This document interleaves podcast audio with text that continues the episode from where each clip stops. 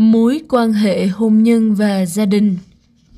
Phần A Củng cố hôn nhân.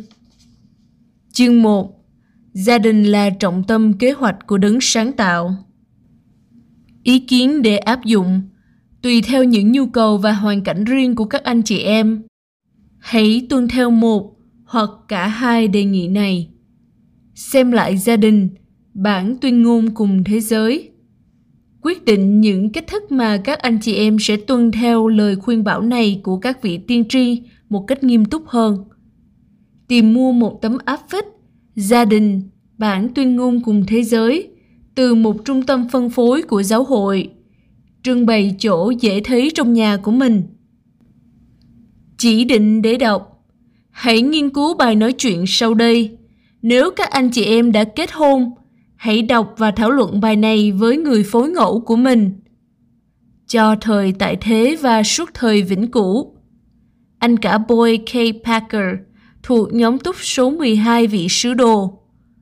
Kế hoạch hạnh phúc vĩ đại Các anh chị em thân mến, Thánh thư và những lời giảng dạy của các sứ đồ và các vị tiên tri nói về chúng ta trong cuộc sống tiền dương thế là các con trai và con gái, con cái linh hồn của Thượng Đế.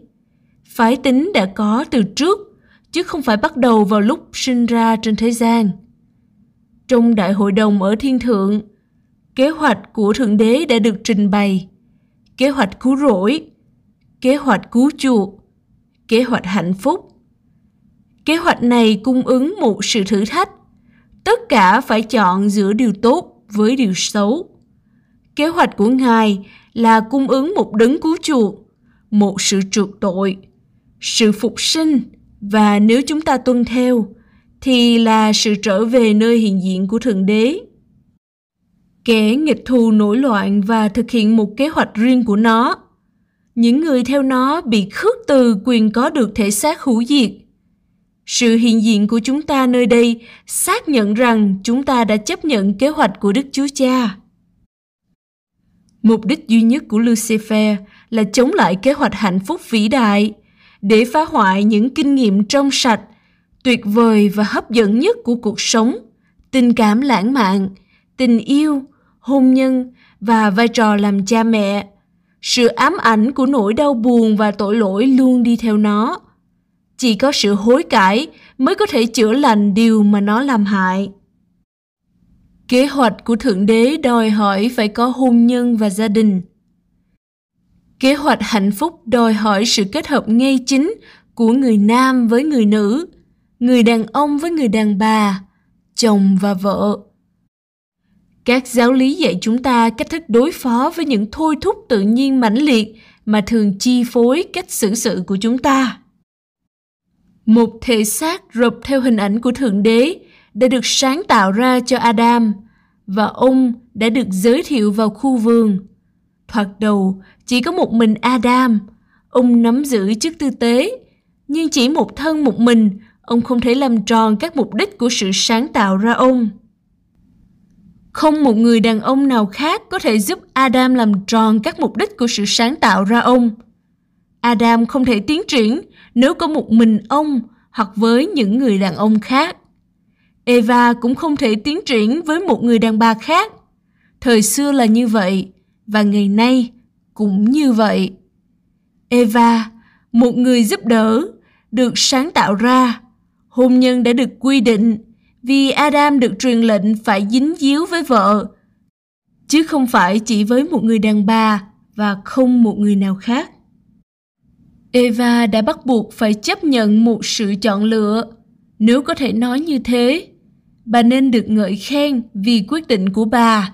Rồi Adam sa ngã để loài người sinh tồn. Anh cả Orson F. Whitney mô tả sự sa ngã là có một hướng đi hai cách. Đi xuống, nhưng tiến lên. Nó mang con người vào thế gian và đặt con người lên trên con đường tiến triển.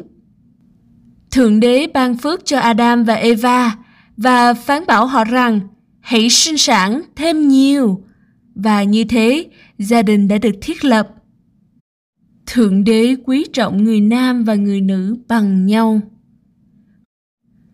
Không có điều gì trong những điều mặc khải mà nói rằng người đàn ông được ưu đãi dưới mắt Thượng Đế hơn người đàn bà.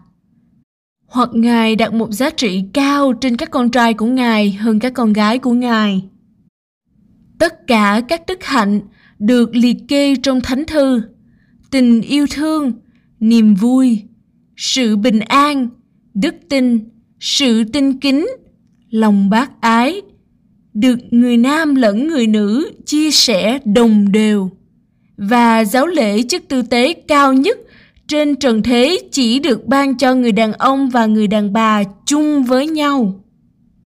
Sau sự sa ngã, luật thiên nhiên đã có ảnh hưởng sâu rộng đối với sự sinh ra đời. Đó là điều mà Chủ tịch J. Ruben Clark Jr. gọi là trò chơi khăm của thiên nhiên, mà gây ra đủ loại dị dạng, khuyết tật và dị hình – dù những điều đó dường như không công bằng theo như lập luận của con người nhưng vì một lý do nào đó chúng lại thích hợp với các mục đích của chúa trong việc thử thách loài người những điều sau đây về mọi bản năng xứng đáng. Sự đáp ứng đối với mọi sự thôi thúc ngay chính. Sự hoàn thành của mọi quan hệ tôn cao của con người được cung ứng và chấp nhận trong các giáo lý phúc âm của Chúa Giêsu Kitô và được bảo vệ bởi những lệnh truyền đã được mặc khải trong giáo hội của Ngài. Các vai trò của người nam và người nữ. Trừ phi Adam và Eva theo bản chất phải khác nhau, thì họ không thể sinh sôi nảy nở và làm dấy đầy mặt đất. Những sự khác biệt bổ sung là bí quyết chính yếu của kế hoạch hạnh phúc. Một số vai trò thì thích hợp nhất với bản tính của phái nam, và những vai trò khác thì thích hợp với bản tính của phái nữ. Thánh thư lẫn các mẫu hình thiên nhiên đặt người nam làm người che chở, người cấp dưỡng. Các trách nhiệm của chức tư tế mà có liên quan đến sự điều hành các nhu cầu của giáo hội thì cần được thực hiện bên ngoài gia đình. Theo lệnh truyền của Chúa, các trách nhiệm đó đã được giao phó cho những người nam. Cách thức đó là như vậy kể từ lúc ban đầu, vì Chúa đã mặc khải rằng chức phẩm tư tế này đã được xác nhận để được cha truyền con nối. Chức phẩm này được ban hành ra từ đời Adam. Một người nam mà nắm giữ chức tư tế thì không có một lợi thế nào hơn một người nữ trong việc hội đủ điều kiện cho sự tôn cao. Người nữ, bởi bản chất thực sự của mình, cũng là người đồng sáng tạo với Thượng Đế và là người nuôi dưỡng chính yếu của con cái.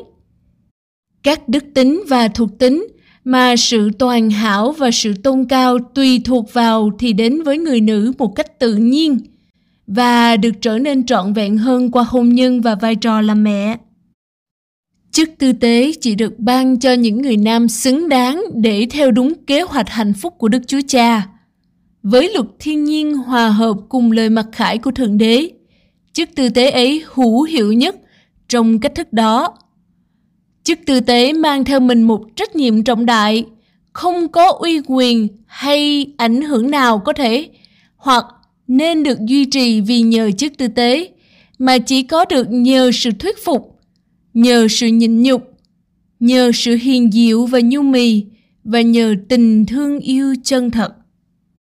Nếu một người kiểm soát hay thống trị hoặc xúi dục với bất cứ mức độ bất chính nào thì người đó vi phạm lời thề và giao ước thuộc về chức tư tế này rồi thì thiên thượng sẽ tự rút lui thánh linh của chúa sẽ buồn phiền trừ phi người ấy hối cải còn không thì người ấy sẽ mất các phước lành của mình mặc dù các vai trò khác biệt của người nam và người nữ đã được đề ra trong những lời phán truyền nơi chúng tôn cao của thiên thượng.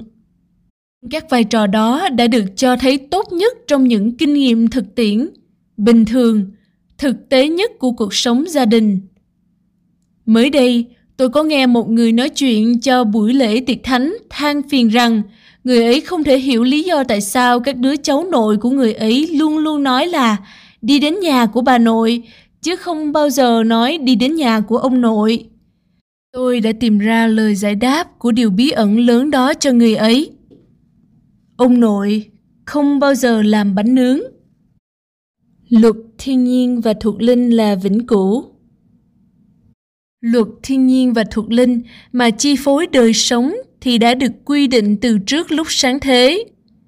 Các luật này vĩnh cửu là kết quả của việc tuân theo hoặc không tuân theo các luật này, không dựa vào những suy xét xã hội hay chính trị, không thể thay đổi, không có một áp lực, chống đối, pháp chế nào có thể sửa đổi các luật này. Cách đây nhiều năm, tôi đã trông coi các lớp giáo lý của dân da đỏ khi tôi đi thăm một ngôi trường ở Albuquerque. Vị hiệu trưởng nói cho tôi biết về một sự việc đã xảy ra trong lớp 1. Trong lúc bài học đang được dạy, một con mèo con đi lạc vào phòng và làm sao lãng những đứa trẻ.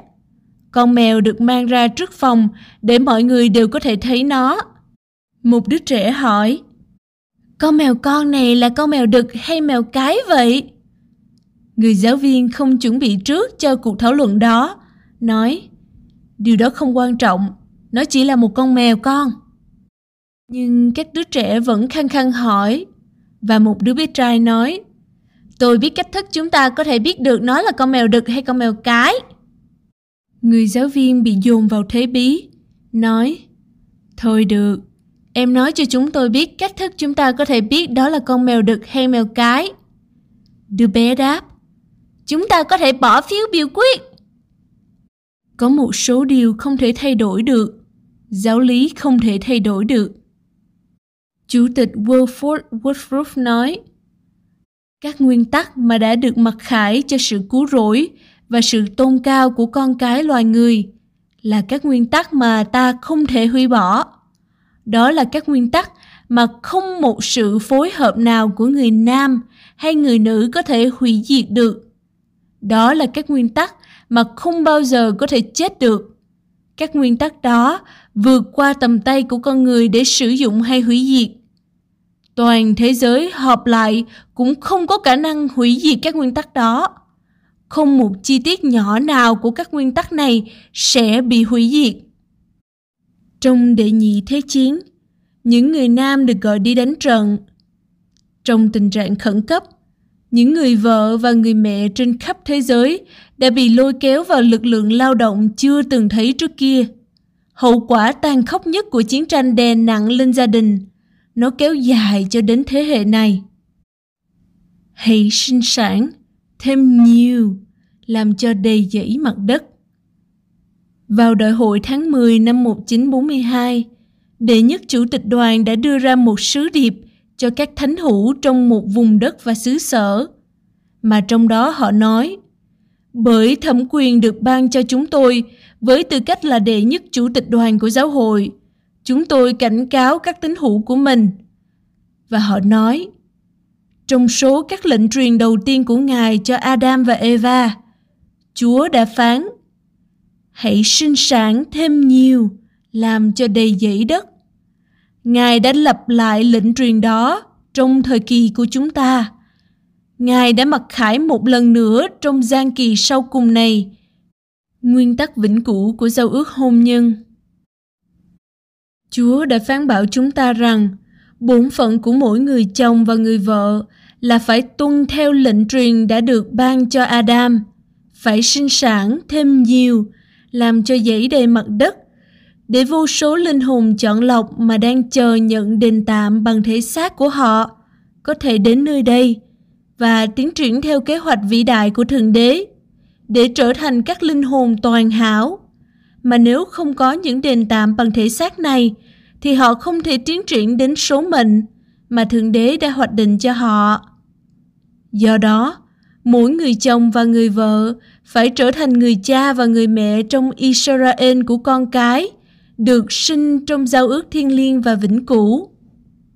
Bằng cách mang các linh hồn chọn lọc này đến thế gian, mỗi người cha và người mẹ lãnh nhận trách nhiệm đối với linh hồn ngủ trong đền tạm đó.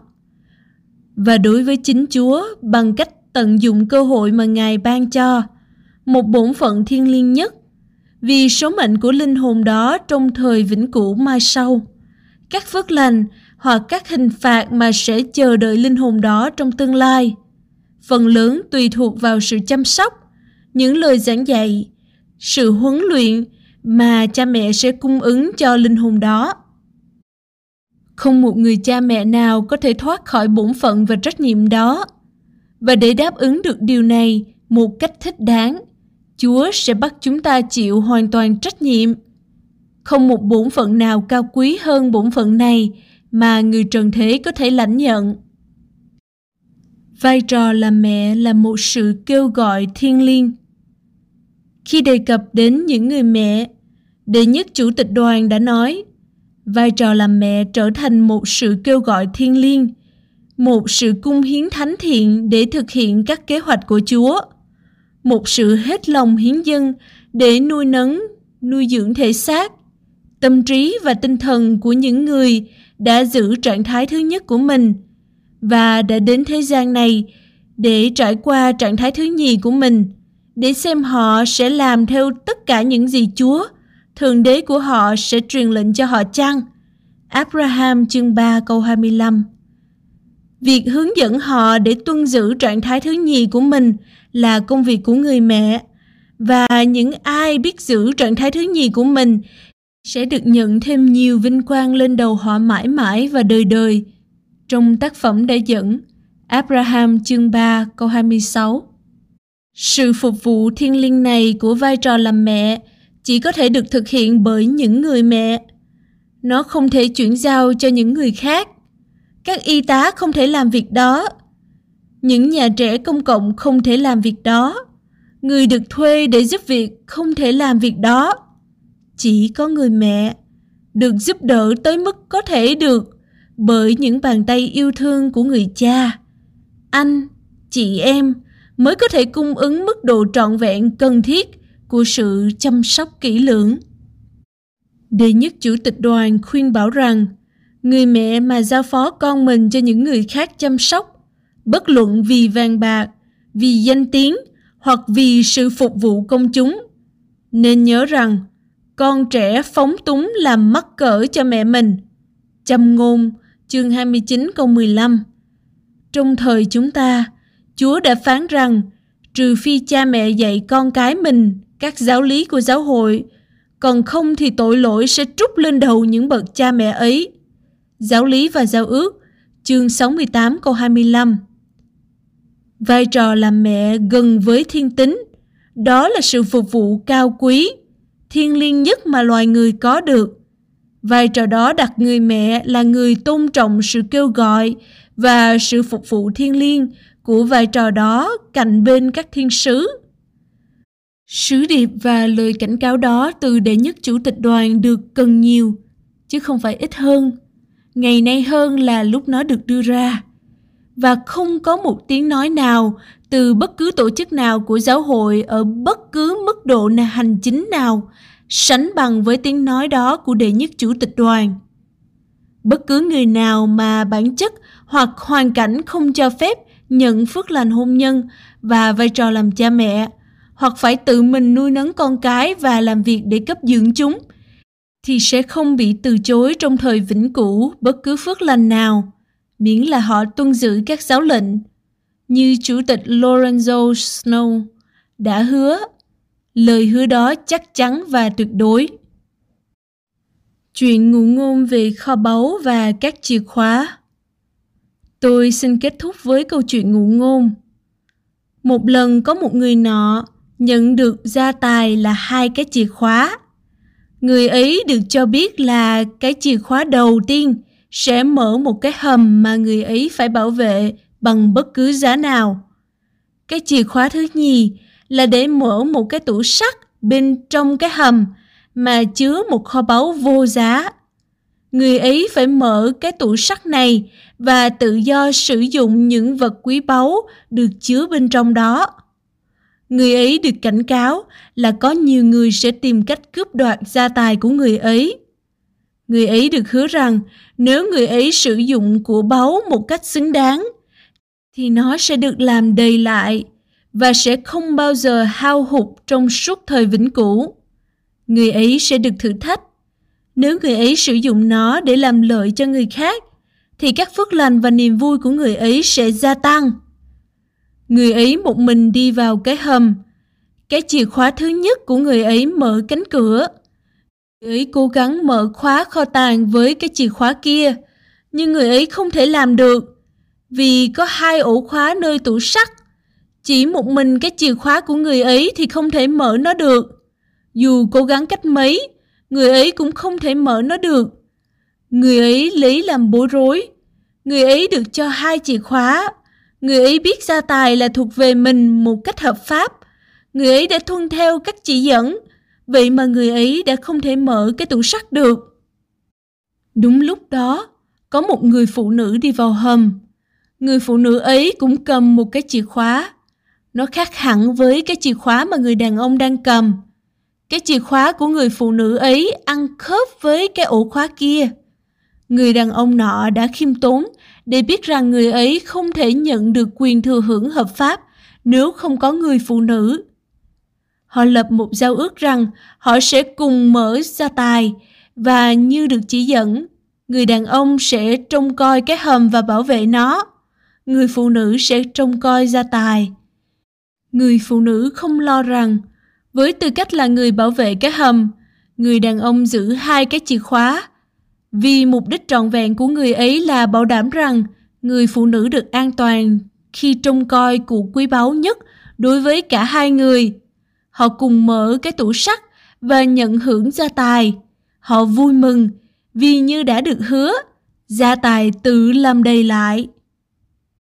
Với niềm vui lớn lao họ đã nhận thấy rằng họ có thể chuyển giao gia tài cho con cái họ.